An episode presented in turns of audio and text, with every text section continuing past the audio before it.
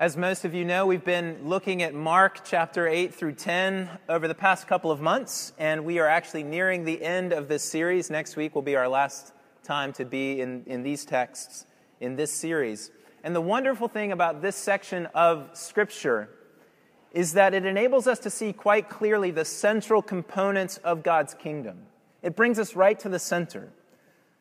Blindness and partial understanding, these are the things that Jesus is working against in these chapters in the life of his disciples.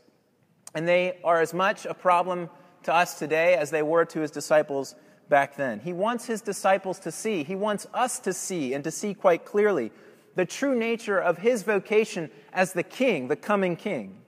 And then from that to understand what our own lives are to look like as a result. So what his kingship actually means for us and the manner of his kingship. And so we get to do this again tonight. We get to come to themes that are familiar in chapter 10, verses 32 through 45, and we get to peer into the center of things, the center of his kingdom. Now, up to this point in his exchange here, in his intensive teaching program with his disciples that started at the end of chapter 8, Jesus has twice revealed to his disciples that he must suffer and die. And he does so for the third time in our passage tonight in verses 33 and 34. As they start to head out to Jerusalem, mind you, the kingly, the royal city, the city of David, the city where if his disciples had a false hope, this was surely when it was going to become a reality. And so he says again that the Son of Man will be delivered over into the chief priests and the scribes, and they will condemn him to death and deliver him over to the Gentiles. And then he gets even more graphic than he's been before. And they will mock him and spit on him and flog him and kill him. And yet, as with the previous two times that Jesus makes this clear statement, remember in chapter 8 it says that he said this to them plainly. The disciples seem to miss the point once again. They're scheming for glory and for greatness, and they're hanging on to Jesus for the satisfaction of their own worldly ambitions. Earlier in chapter 9, they had argued over who was the greatest, and Jesus listened in on that argument. And we see that same disease in this text in verse 37, where James and John come up to Jesus and they say, "Grant us to sit, one at your right hand and one at your left, in your glory." They want to be in these places of the highest seats of honor and glory in Jesus' coming kingdom. And then we're told in verse 41 that the other 10 who weren't part of that conversation, but probably overheard it, began to be indignant. And then it's at this point that Jesus actually calls them to something quite different. Once again, this pattern has worked itself out twice before, and here we see it for a third time. And he reveals the purpose of his coming and the radical nature of his kingdom, what he came to bring. It's a kingdom that clashes at every point with the kingdoms of this world and with the standard ways of life that we're told to follow in this world. We're going to deal with three things in this passage. First, what Jesus came to do and how he would do it. Second, what this means for those who would be his followers. And then thirdly, and in closing, why this demands everything. We'll address why this demands everything. So first, what Jesus came to do and how he would do it. So while Jesus had told his disciples that he would suffer and die, and that this was a part of what he had come to do, it's not until verse 45 of chapter 10 that he actually tells them why. He just tells them that it will happen. The Son of Man will go and he will die. But he doesn't explain why until we get to this point. And so here he unfolds in a succinct and surprising way the answer to the question why he will die. In these words that are probably some of the most well-known from Mark's gospel, he says, "For even the Son of Man came not to be served, but to serve, and to give his life as a ransom for many." What does this mean? It means that his death on the cross that was going to happen very soon would not be the failure that his disciples feared that it would be. And as some modern interpreters of the New Testament have said that it was, it wouldn't, in fact, represent a change in his mission, a movement from plan A, which didn't quite work out, to plan B, which was going and dying on a cross. It wasn't a deviation because things didn't work out as Jesus had intended them to. No, what we see here and what Jesus has been trying to get across to his disciples over the last three chapters is that he came to die. That this wasn't just some kind of extra thing. But this was the heart of his mission. From the beginning, this is the reason that he came. And his death would be the springboard, the launching pad, the enabling reality, quote, for many, in verse 45, for many to enter life. This is what he came to do.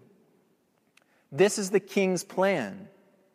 Now, one background for this vocation as the king who came to die is found in the suffering servant of Isaiah, chapters 40 through 55. We read earlier from Isaiah 53 these powerful words that, in the words of one commentator, the heart of these words is to present the servant of Yahweh, the servant in these passages, as the one who suffers and dies for the redemption of his people, whose life is offered as a substitute for their guilt. It's quite clear that Jesus is seeing his own vocation as the Son of Man, as the King who's come, as the Messiah, in light of these words from Isaiah 53, as the one who's come to suffer and to die on behalf of his people, as a substitute for their guilt. Now, it's important to elaborate on a word that we find in verse 45, this word ransom. For the Son of Man came not to be served, but to serve and to give his life as a ransom for many. This word is used repeatedly in the Septuagint, the Greek translation of the Hebrew Bible, to talk about God's rescue of Israel from slavery and also about their rescue from spiritual oppression. It's a word about rescue, and it's often used as a payment for a life that is legally forfeited or under or subject to divine punishment. The basic meaning of ransom is deliverance by payment of an equivalent. Deliverance by payment of an equivalent. This doesn't suit us well because our conception of ransom is confused. We think of ransom with some kind of Mel Gibson movie as the price that a criminal would put upon the heads of his or her hostages. So the bad guy is the guy who sets the ransom. That's the way it works for us. But that's not the biblical background for this concept or this word. In the Scriptures, a ransom is an act of mercy that's given by the one who has been offended. So let's take an everyday example from our lives. When an ox that has a history of goring people gores someone's wife, this is out of Exodus 21, in that case, the husband of the wife who was killed, the surviving husband, has the right to set a ransom for the owner of the ox. Now, because the ox has a history of goring people and the man didn't take care of it, the penalty for this fowl is death in Exodus 21. So follow me here. So the husband who lost his wife, instead of seeing this man come to death, the owner of the ox, can set a ransom, which this man who's guilty can pay out and be freed from the penalty of his sin and not subject to the extremity of the law. So from the perspective of the one who's been offended, from the man who's lost his wife, to set a ransom is a tremendous act of mercy. To not mete out the full letter of the law, but to give this man freedom to make payment and to step out of the guilt and the penalty under which he justly finds himself as the owner of this ox. It's an act of mercy, and that's the background for ransom in the New Testament. Only it gets even more extreme and more merciful and more wonderful as we think about all that God has done in Jesus for us. Because in this case, it's the offended party who actually comes and pays the ransom. It's not the one who offended. But God, in the person of his Son, sends his Son to come and make the ransom payment himself. Not only is the act that there is a ransom an act of mercy, but the fact that God would be the one who would come. And this is what Isaiah 53 is all about, that God has come to pay the ransom. And that's what's happening here with Jesus. This, he says, is why he came. The purpose of his life, the purpose of his ministry, the purpose of his being sent into the world is to bring freedom and new life and rescue to all of those on earth, all of those in God's good creation who are held in the bondage of sin and death and futility in their lives. And Jesus came to vanquish the enemies of God, to rescue humanity and all of creation from that bondage and that suffering and that futility. And how did he do this? That was why he came. Well, how did he do this? Verse 45. The Son of Man came not to be served, but to serve and to give his life as a ransom for many.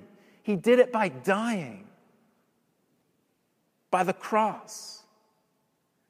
Not by being served, but by serving us in a way that no one else in history could serve us, in a way that no one else was ever positioned so powerfully to serve us. That's what Jesus came to do. That's the center of his ministry. And that's verse 45 in a nutshell. This is the way of the kingdom. This is the way of the king, to come and to serve and to give his life up as a ransom for you and for me. So let me just stop here and say, some of you might be thinking in your life, man, how could God ever love me?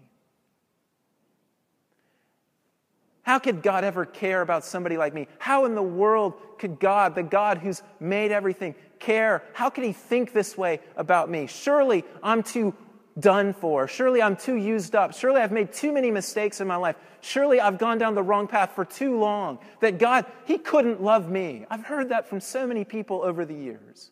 It's something that we wrestle with, and it's something that we feel. And if that describes you tonight, then I want you to know beyond the shadow of a doubt that this word from Jesus in Mark 10:45, that the Son of Man did not come to be served, but to serve and to give his life as a ransom for many, includes you. You're part of the many that he came for. You're part of the many that he gave up his life for, that expresses the depth of his love for. And his cross, the cross that we celebrate, that's at the center of our life together. It's actually at the center of our name, too, as a church. But that's another story. It's at the center of our life. That cross says to you that you are beloved. That no matter what you've done, no matter where you've been, no matter where you are right now, that God couldn't love you any more than he already loves you. And the church is to be the place that lives in the radiance and the life and the blessing and the peace that that love brings for you and for me. Do you know that love? Do you feel that love? Maybe you've known that love for a long time, but maybe you haven't felt that love for a long time. Or maybe you've come into this place just beginning to ask questions about God, having lived life maybe relatively well on your own terms and doing life in your own way, and yet finding it to be a little bit lacking and starting to wonder, is there more out there? Well, then let this message of verse 45 say to you, yes, there's more. And yeah, you're right to start searching after it, but man, it's far, far better than you ever thought it was. Because at the center of what the truth is a God who gave himself for you. A God who welcomes you and embraces you. And who's saying to you right now, come home, come back, come and have life. This is the kingdom. This is what Jesus came to do, to set us free, to give us life, and he did it by the cross. Now, secondly, what does this mean for you and for me who would be his followers? I've noted already that first, the ramifications of Jesus' death for us are freedom and life and forgiveness and love like we never dreamed we could have. And that has to be said first and foremost as the first thing, the huge thing, the thing that counts above everything else. Is that if you stand in God's kingdom, you do so because Jesus has made a way by the depth of his grace and his mercy and his love for you. He's paid the ransom. And you can't add anything to what he's done. As he says in John's gospel on the cross, it is finished. Nothing that you bring, nothing that you can offer, nothing can add to the finality and the completion of the work, the redeeming love and the work of God on the cross of Jesus Christ. Nothing can add to that. So the first ramification of this message of Mark 10 is that we receive this ransom by faith and freely. And that because of his love, we're free and alive and cleansed and whole. And if you don't know that, if we don't know that deeply in our hearts, then the second ramification of this, which is really the central thrust of this text, is very hard for us to hear and to live into. So know that first and foremost, it's from a posture of joy and of hope and of thanksgiving in light of the love of the Lord of the universe who reigns over everything right now in our lives that we go forward. But then secondly, the cross at the center of Jesus' life, at the center of the purpose for which he came and of God's kingdom. The cross means this second thing that we see in his interaction with his disciples in verses 35 to 45.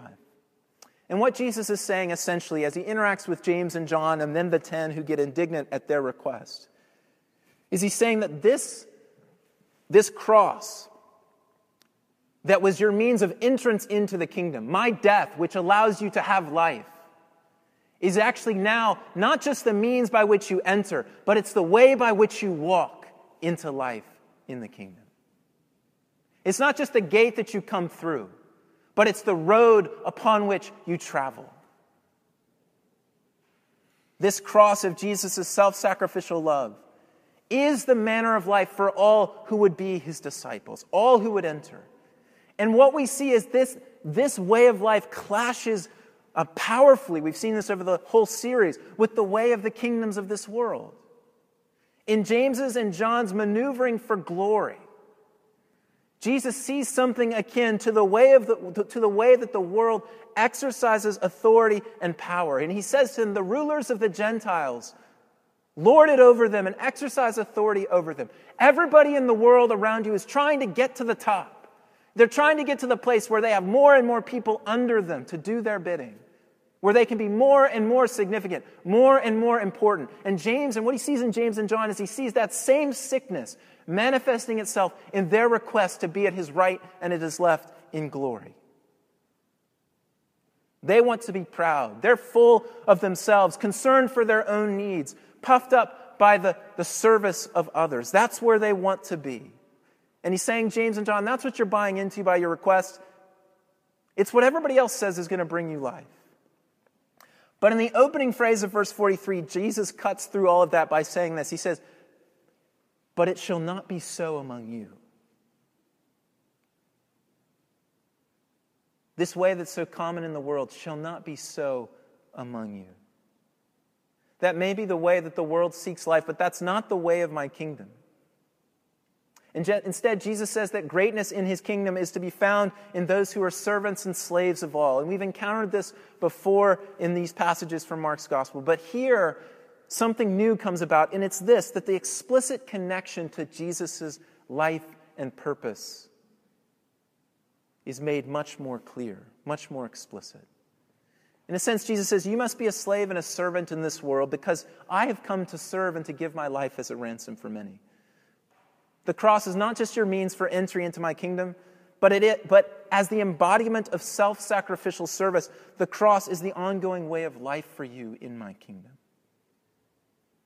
And it's also, interestingly, the way to future glory, which is actually, after all, what James and John came looking after. Can we sit at your right and can we sit at your left? And Jesus says, look, that's not for me to grant. But in the process of answering that question, he says something then very powerful and very sobering. He says, can you drink the cup that I have to drink? Can you be baptized with the baptism with which I will be baptized? These are references to the sorrow and suffering of the cross that Jesus was about to take up. And we shouldn't lose the irony in Mark's gospel of this request either. For if we read on a couple of chapters ahead, who is at the right and the left of Jesus in his kingly glory on the cross? The places at the right and the left of Jesus are the places of the cross, as Jesus is crucified between two men, also being crucified. This kingdom inaugurated by the cross has no place for the way of the life of the world within it. Instead, it contains the power, the kingdom contains the power to set you and me free from this life pursued in the world, to emulate our King in true life on our way to true glory by being a slave to all. So those who have been loved by God, forgiven by God, reconciled by God, and made new by God are now free to be a slave even of their enemies, not to mention their families, their spouses, their friends, their neighbors, the strangers that they encounter on the street or in the tea. Why? Why are they free to live this way? Because they're not trying to make a life of their own anymore. They've received life in the full, in fullest. And it's better and more wonderful than anything that this world has to offer to us. And now Jesus calls him to live out this life in a manner consistent with the very act by which he gave it to us. By dying to self, by taking up our cross, and by becoming slaves to all. And we can do this, you and I, those of us who have come to Jesus and have been redeemed by his love. We can do this because Jesus is the Lord of the whole world, who is reconciling all things to himself and making all things new. And if you were in Essentials, that sounds familiar from this weekend. I've spent a large portion of the last 3 days of my life with people talking about this beautiful gospel that is so big and wonderful and powerful that it changes everything about us and what we're called to do. And it's actually been a wonderfully encouraging few days of digging in to the realities that Jesus is not somebody in the past, not just somebody in the future, but he's a present reigning king who's Lord over all things right now. And you and I, if we've been recipients of this love of his life given for us on the cross, you and I are on the inside of the amazing work of reconciliation and renewal that God is doing through Jesus, the true Lord, throughout all of history and every place on the corner of the globe. He's begun it with us. He's working this out, this means of renewal through the self-sacrificial love of the cross. And Jesus started this in his own death. And of course, there are aspects of his renewing, reconciling love that are unique and non-repeatable, such as its saving efficacy for people like us and its ability to bring about the forgiveness of sins. But there's a deep logic here in the kingdom, that as the king of the kingdom, he calls all who enter into this new living life by the cross to then take up the cross. And as we take up the cross as God's people, this is the God-ordained means by which the power and love of his non-repeatable death and resurrection to continue to spread throughout the globe as we, his body, take the lower place, as we serve those in need. This has been a theme for us this fall at Church of the Cross, of serving the poor. The reason we want to serve the poor of the city of Boston is because this, above all things, reflects the reality of the cross, by which we've entered into life, and now which we're called to imitate, so that life might be spread to more and to more in God's world. Forgoing selfish ambition, pursuing the true glory of God in the kingdom of God, and awaiting the consummation of this life and glory when Jesus comes again. Despite the fact that many have tried, it's as simple as this. No one can take up the cross as a means of new life, as an entrance to new life, who does not also take up the cross as a pattern for that life. If you call yourself a believer, a follower of Jesus, you have taken up the cross as a means of entrance into new life. And what Jesus is saying to James and John and the disciples and to all of us in this text is that now I want you to take up the cross as the pattern for that new life that I've given you in abundance. Now, in closing, as we've seen in the past 2 months, what this means, therefore, is that following Jesus requires everything of us, and challenges the way of life in our world at the most basic level. Because entering the kingdom of God does not entail just a slight deviation from business as usual. Instead, it demands a complete reorientation of my life and my priorities and my values. The cross challenges all other systems of power and glory and pride in life that we have come to know and that we have come to participate in. And the cross makes the way that the world works turn upside down, which is why we can't just come to the cross of Jesus and give him only a part of our lives. He cuts us deep down to the bone, but he does so to give us life. To give us life as a surgeon who loves us and makes his cuts with precision and care, that we might have fullness of life. And I just want to say this level of seriousness in following Jesus isn't consistent with the way the majority of our Western world thinks about religion today. The cultural historian Jacques Barzun, who actually died at age 104 2 weeks ago, wrote this: "People blithely speak of someone's or their own religious preference, as if it were something like a taste in food or sport." Preferences can be changed on a whim. Preferences are things that we adopt to enhance the life that we've already chosen to live. Jesus doesn't call you or me to a new religious preference that serves our pre-existing aims better than whatever we were clinging to before. Quite to the contrary, and so much better. He calls you to a new life that requires you to lay down everything at his feet and to take up your cross and to follow him. May he give us the strength to do so and the awareness of the depth of his love to do so as his people. Amen.